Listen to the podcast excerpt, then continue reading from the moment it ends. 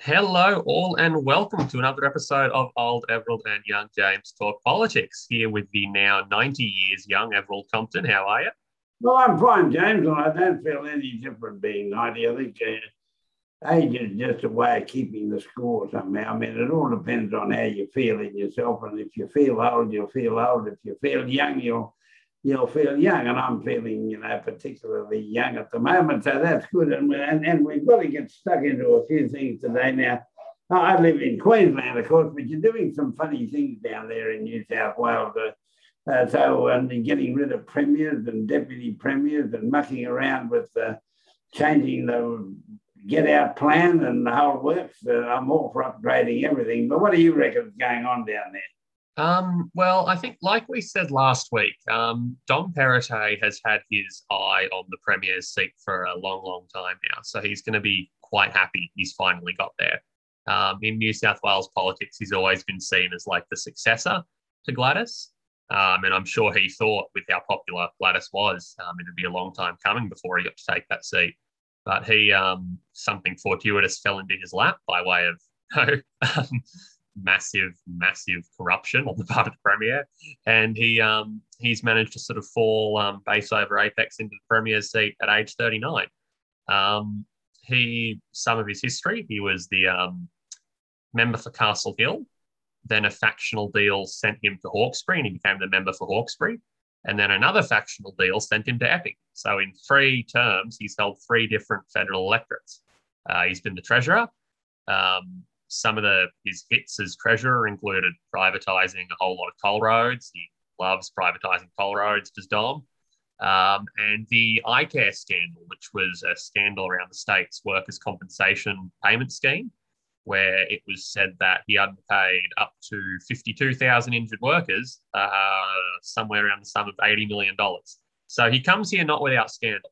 Um, but the Daily Telegraph, um, when uh, the day he became the premier, was ready to do the heavy lifting. Big smiling photo of him with his kids on the front, keys to the kingdom, uh, the big headline.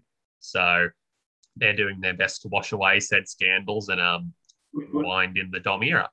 Well, well, let, us just, just, look at that, a couple of things about him first before he's in policy. I've got to say that as a Queenslander, I hadn't heard of his name except one or two casual mentions. Gladys dominated the scene there. And when they mentioned Perrottet, I had to look up and find out who he was. And I think most Australians are in the same situation. Now, I, I, I, do the thing, but with all people who get the job of Premier or get some new job, I give them a honeymoon period. Now, whatever is their record in the past, I'm saying, okay, I'm going to watch you now uh, to uh, what you're doing, and I'm going to give you a honeymoon period, and I hope you do your best. But if you don't, I'm gonna I'm gonna whack you. And if you do some good things, I hope I can help you do some good things along. So I'll give him a go for what it worries me that he's a member of the Christian right. I hold, even as an elder of my church, I still hold a very low opinion of the Christian right because I don't reckon they represent Jesus of Nazareth in the slightest, but that's the part he's in. And it's very interesting that we now have a member of the Christian right in charge of New South Wales. We have one in charge of, of Australia federally. he and Morrison are in the similar, uh, you know, religious ilk, and that's an interesting, if you want to put it that way, policy now. And so, whatever his sins are, I, th- I think we'll give him uh, a go. And I think he's got a couple of big hurdles to overcome. Now, what do you think about his plan to get New South Wales out of lockdown quicker than they were in lockdown? Um, well, th- there are a couple of tiers to it. Um, the first one that I'll talk about is he's so they had a certain date for opening schools, um, reopening schools. Gladys brought it forward a week, and then Perrottet's recently announced he's brought it forward another week. Now, this presents massive logistical challenges for schools um, and for teachers and for principals, etc. Because I know, for example, uh, at some schools, they had plans for tradies to come in and do all these refits and whatnot of buildings the week before they were meant to go back. Now, because school's been brought forward a week, um, those tradies can't do all the refits while the students are there. So it's thrown that into logistical chaos. But that's a real masterstroke on his part because, like most teachers in public schools in New South Wales, I reckon are Labor voters and rusted on Labor voters at that. Um, so it's just going to, um, for want of a better term, piss off already staunch Labor voters. On the other hand, it'll make parents who are having to homeschool their kids really, really happy because they can get rid of their kids and put them into the, uh, the school daycare. So I think politically, that's very clever, but logistically, that's a disaster. Um, he's going to get rid of masks in the office at 80%. Um, if that's kept to the office only, I can tolerate that. Um, if he's moving to get rid of masks on public transport and other indoor areas, that would worry me.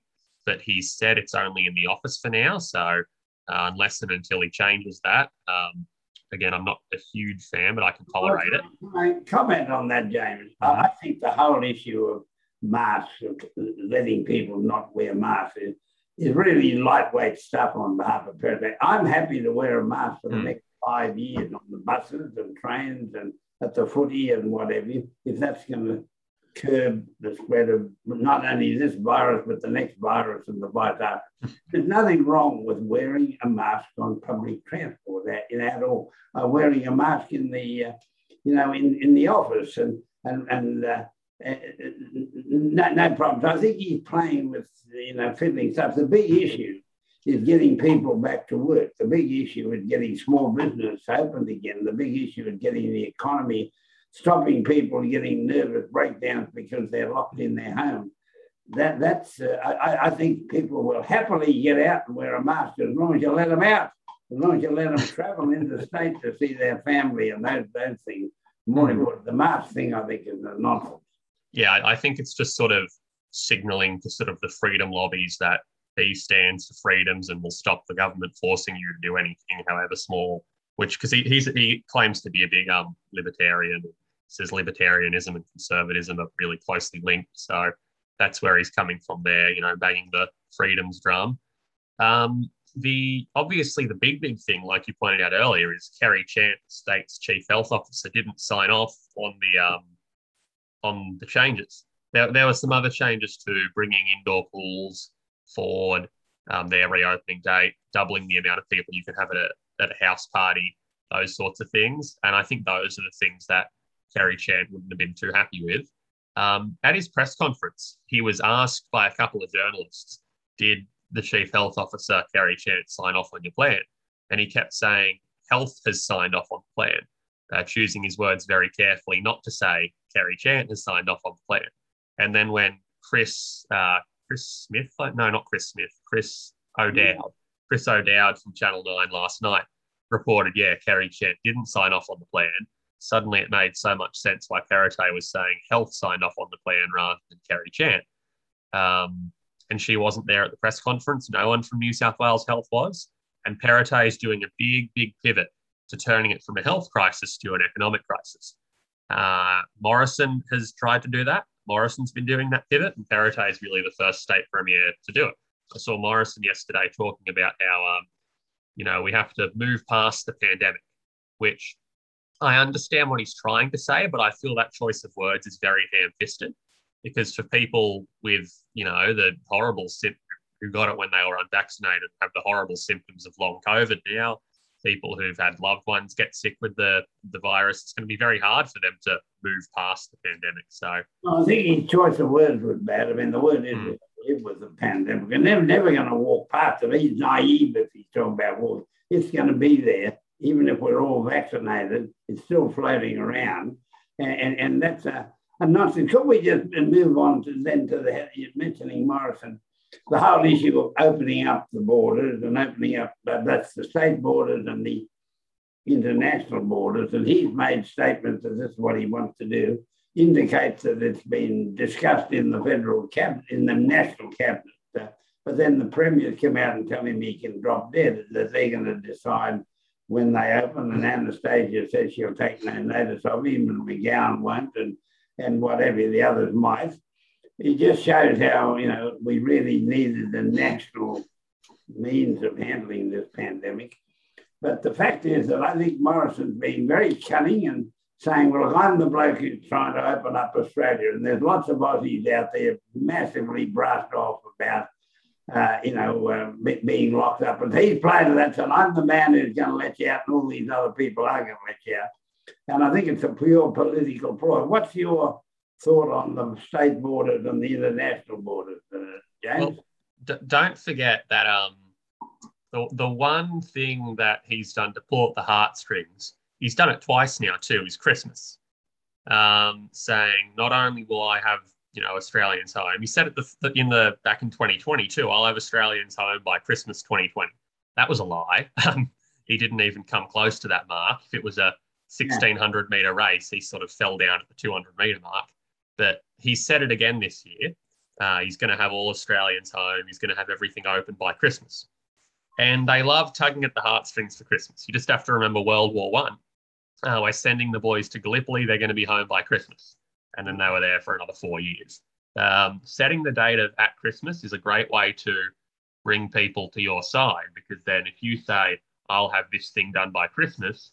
Anyone who stands in the way is the Grinch trying to steal Christmas. And I am absolutely certain that on the Courier Mail or the Australian or the Daily Telegraph, at some point before Christmas, we're going to see a political cartoon where Annastacia Palaszczuk and Mark McGowan are mocked up to look like the Grinch because they're stealing Christmas from Scott Morrison and Australians, according to um, Scott Morrison's favourite newspapers. Now, you're right, he's been very cunning and canny as maneuvering himself as like the guy who's open, who wants everything open, um, because people are understandably selfish, um, especially people who are fully vaccinated. And it's easy for a fully vaccinated person now to say, um, yes, I would love everything to be open by Christmas. Um, I'm fully vaccinated. Why should I have to be locked up and prevented from traveling? Yeah, well, I, I, would I'd like it to be open to Christmas. But the issue is, how can we do it? I mean, yeah. My family in the state who want to see it Christmas. Uh, and, and I'd love to go, but then, then I look at it and I say, well, my granddaughter is about to produce uh, my first great grandchild in two oh. weeks. And I don't want to cut her off at Little Junior on a family holiday when Little Junior might get the virus. And, and so I say to myself, uh, we got to be responsible one way and another in this thing. Yeah you know, and, and, and so it's going to be a matter of personal choice. First of all, I don't believe we ever needed to close a single state border. We could have handled it by hotspots, not by closing the borders. And uh, I think that was in breach of the Australian Constitution, which clearly says there should be no restraint of trade, and tourism is a trade. And therefore, we breached the Constitution by closing down tourism. And what we did, having said all that, we're now in a situation where that's been our policy and we've got to work out not say, well, we shouldn't have done it. Uh, well, I, will also we shouldn't have done. The issue is how do we get out of all that? But how do we get out of, of it all sensibly? And how can we get national leaders who might work as a team in doing this instead of fighting one another? I mean, we don't really have a happy set of, uh, of uh, state premiers, do we? Well, no, we don't. And I think um, the big problem with the question you ask is we don't have a national leader either. Um, we have a, a, prime minister for the eastern suburbs of New South Wales, um, the North Shore of New South Wales, and nowhere else in the country. Um, I've seen numbers coming out of like, even though Victoria is the most locked down city in the world, um, New South Wales has received three times as much federal disaster aid from Victoria than, than Victoria. I saw another thing where even though Victoria is having 1,500 cases a day, the um, Federal Department of Education has said Victoria is no longer a hotspot. So um, Victorian parents will now have to go back to paying school fees uh, to the Federal Department of Education, even though they can't actually send their kids to school. So the response from up top has been very politicized and has discriminated against all the states. So I can really understand why, from each state's point of view, they've been inclined to bed in and say, well, uh, you know, Mr. Morrison, if you're going to treat me like this, screw you, we're going our own way. And it's the, the problem with that, of course, is like you say, it means no one's unified. We've got like seven different approaches to getting out of the pandemic. We have one now. Now let, us uh, we leave. We've given Scott Morrison a bit of hiding and a few other guys. How about let's look at Twitter and Facebook? I see the Prime Minister's been having a paddle there now.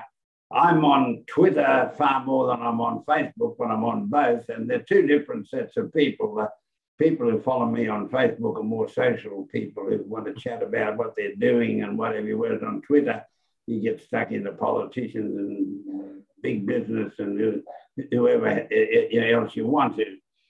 And uh, there are, uh, there's now a crisis on Facebook and Twitter. In, in America, Facebook is being accused of, uh, of, of, all sorts of social unrest, of suicides, of murders, and with people insulting one another, children having nervous breakdowns because they're insulted online and whatever.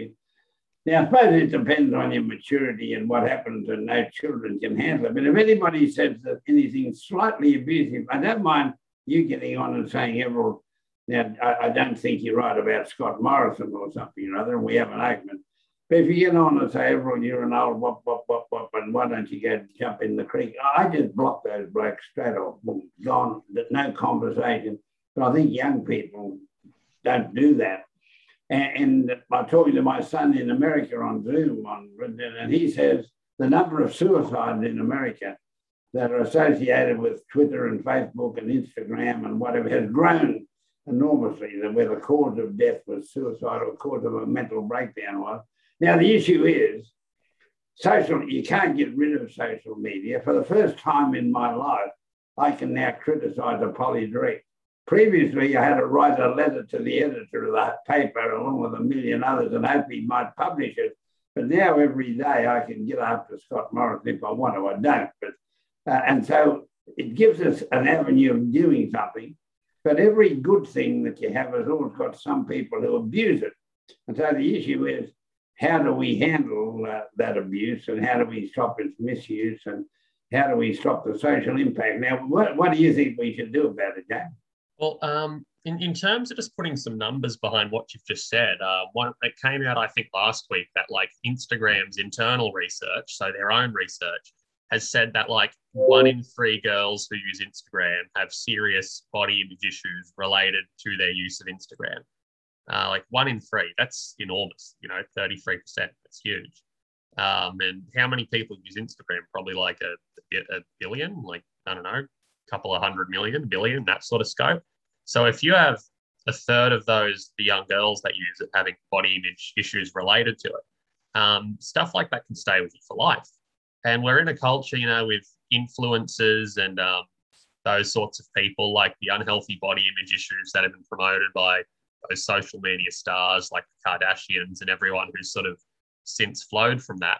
Um, that the the photo sharing sites like Instagram are a real bad hive for um, the body image issues. And it's really, really worrying. But they're set up that way too, because they're set up um, to reward vanity and to reward that sort of thing. So it's um, when Instagram's internal research comes out and says, you know, one in three young girls who um, who use our platform have serious body image issues from using it. It's sort of like, oh, whose fault do you think that is? Instagram? Who's who's at fault here? Because uh, it's it's them but they're not changing anything about their business model. So it's all very hypocritical. They can, you know, say, oh, well, we at Facebook and Instagram support Are You OK Day and check on people who are having mental health issues, and then turn around and maintain their really predatory business model, which fosters the mental health issues in the first place. So um, the, the platforms themselves are very, very hypocritical. It's the same thing with Facebook and disinformation. Um, like the Senator Richard Blumenthal in the US right now is heading up a big inquiry into how Facebook basically promotes and rewards posting divisive misinformation. Um, especially like it's been a great meeting ground for the January 6 people uh, who led those riots in the US on January 6 and spreading misinformation about look at George Christensen on Facebook and Clive Palmer on Facebook yeah, with their anti-vax just take George Christensen, Frank. This is the hip- hypocrisy of, uh, of Facebook. They banned Christensen because he was telling people to take all the wrong medicine for COVID and whatever you. Uh, they banned him from it, but then they accepted paid ads from him. Well, they banned him from making commentary, you know, which, which was just ugly. Now, it seems to me that governments have got to do something about it. I'm convinced that social media has to be brought into account. I believe Morrison won the last election on social media because he totally outgunned Bill Shorten on, on, on social media. So I think governments have got to put some sort of tax on social media. uh, that you've got to pay to get onto social media. You must pay a fee, which goes into some sort of community fund the government sets up for health or education or whatever. But uh, don't, you don't pay Facebook or Instagram. You've got to pay a contribution that goes straight into the public purse. And this will mean that a lot of people who just get on there because it's free will get rid of them. Uh, and whatever. But then there's got to be certain rules about what you can do and say, and certain rules about defamation, which are quite clear and simple, uh, and not going to be involved in court cases. But obviously, the Australian government has to decide what content is going to get into this country in one way or another, if that's technologically possible, isn't it? Yeah, I think um, rather than make that fee be on the burden of people, um, I'd much rather that fee be on the burden of the companies themselves because I think one of the great things about social media is how democratic it is, and that anyone, no matter if you're like like you say, you know, anyone now, no matter how poor they are, no matter how marginalized they are, if they have a smartphone or a computer, or even can just go to the library and jump on the internet there, um, are able to directly um, get up their local politician and say, hey, why is this the way it is? And I think that's a really good benefit of social media. So I'd be reticent to levy the fee on the people rather than the companies. It's interesting you raise. That's a good debate we can have. I think that there's a lot of people who wouldn't get on it if that, just like they won't go through tunnels in their car because they don't want to pay. Uh, you know, that, we, will at least get rid of a few, a few ratbags there. But we'll continue this conversation. I think it's going to develop. Now we're getting near a half hour, James, and I think we should just chat a little bit about my walk in the little town of Linville tomorrow. You know, I turned 90 the other day and I'm going to walk 14 kilometres down the old railway track from the little town of Linville down to the little town of Moore, where the trains used to go carrying the timber back in the days when my dad worked in a timber mill. And I went to school there 84 years ago, and I'm going back and I'm to the walking from the railway station down and back. And and I've been training up and I've worked out and I have proved that I can walk 14 kilometres in three hours. I'm going to do that tomorrow. And then got a lunch on in the local community hall. And it's a sellout. It can only hold 90 people, only a little hall under COVID rules. And there's 90 paid up and they're, they're also financially sponsoring me. And I've got people all around Australia financially sponsoring me by via the social media, might add. You know, people on Twitter and Facebook are saying, "Where can we send your money, everyone?" And that's uh, that's good. And it goes to a United Church charity that I chair called Acts, uh, uh, which, which we look after people in domestic violence, people who need cash to help bad situation, domestic violence, elder abuse, homelessness, job loss, uh, floods, you know, whatever and it's an important part of uh, my life. And so I'm going to be there tomorrow doing that. And all I want to say is that I'm trying to prove that oldies are not a burden on the Australian population, that when you get to 90, you're not somebody that the social service system has to carry, uh, that there's a lot of active oldies out there. And I thought I was doing a big hit doing a walk until somebody told me he gave me the names of a couple of people who are 100 who do regular walks every day, you know, around their communities. I'm actually a lightweight at age 90. But anyway, it's going to be a good day tomorrow. And I'm sorry you can't be here and, because of uh, uh, the borders being closed, James. But, uh, you know, uh, I just want you to promise me that when you're 90, you'll, you'll do a big charity walk. And I'll make that promise, and I'll make a further promise to be up there when you do your charity walk when you turn 100 as well for the lunch then. Yeah, well, I'm gonna. I intend to uh, to do that, and that's fine. And so it's going to be a good day. Now, next Saturday we'll be uh, well. We can go on Saturday. We're going early today because I'm going to Friday because I'm going to Linville tomorrow early. But following Saturday, you and I can review the site. We'll know a bit better about how Perrottet is going and and, uh, and what have you. And there's a few international issues we should touch, like the shortage economy. COVID is causing, and Brexit and all these other causing crises. Britain's running out of petrol, for argument's sake, it's running out of gas for the gas ovens at home, all called what they call the shortage economy. And I think we got to have a look at the world economy and work out whether the economic system is handling it all right, don't we? Yeah, no, that, that's a good topic because that's um, a very important issue. Um, we've been seeing it in Britain lately, as you point out. Um, I hope not to be too dusty next Saturday morning because I'm going out with some friends Friday night. Of course, next week being um, the first week out of lockdown, I'll be um, oh, right. to the well, office well, on Friday. If you're looking a bit sleepy, I'll stir you up with a bit of good conversation, James. But look, thanks for talking to me today. We've enjoyed it, and uh, and we'll keep the debate uh, going and talk again next week. Bye for now. Yep, as always, and get in touch with us on um, social media of all places to either give us a kick up the backside or um, tell us your thoughts on what we've said this week. So thanks for listening on. We'll see you next week. Good night.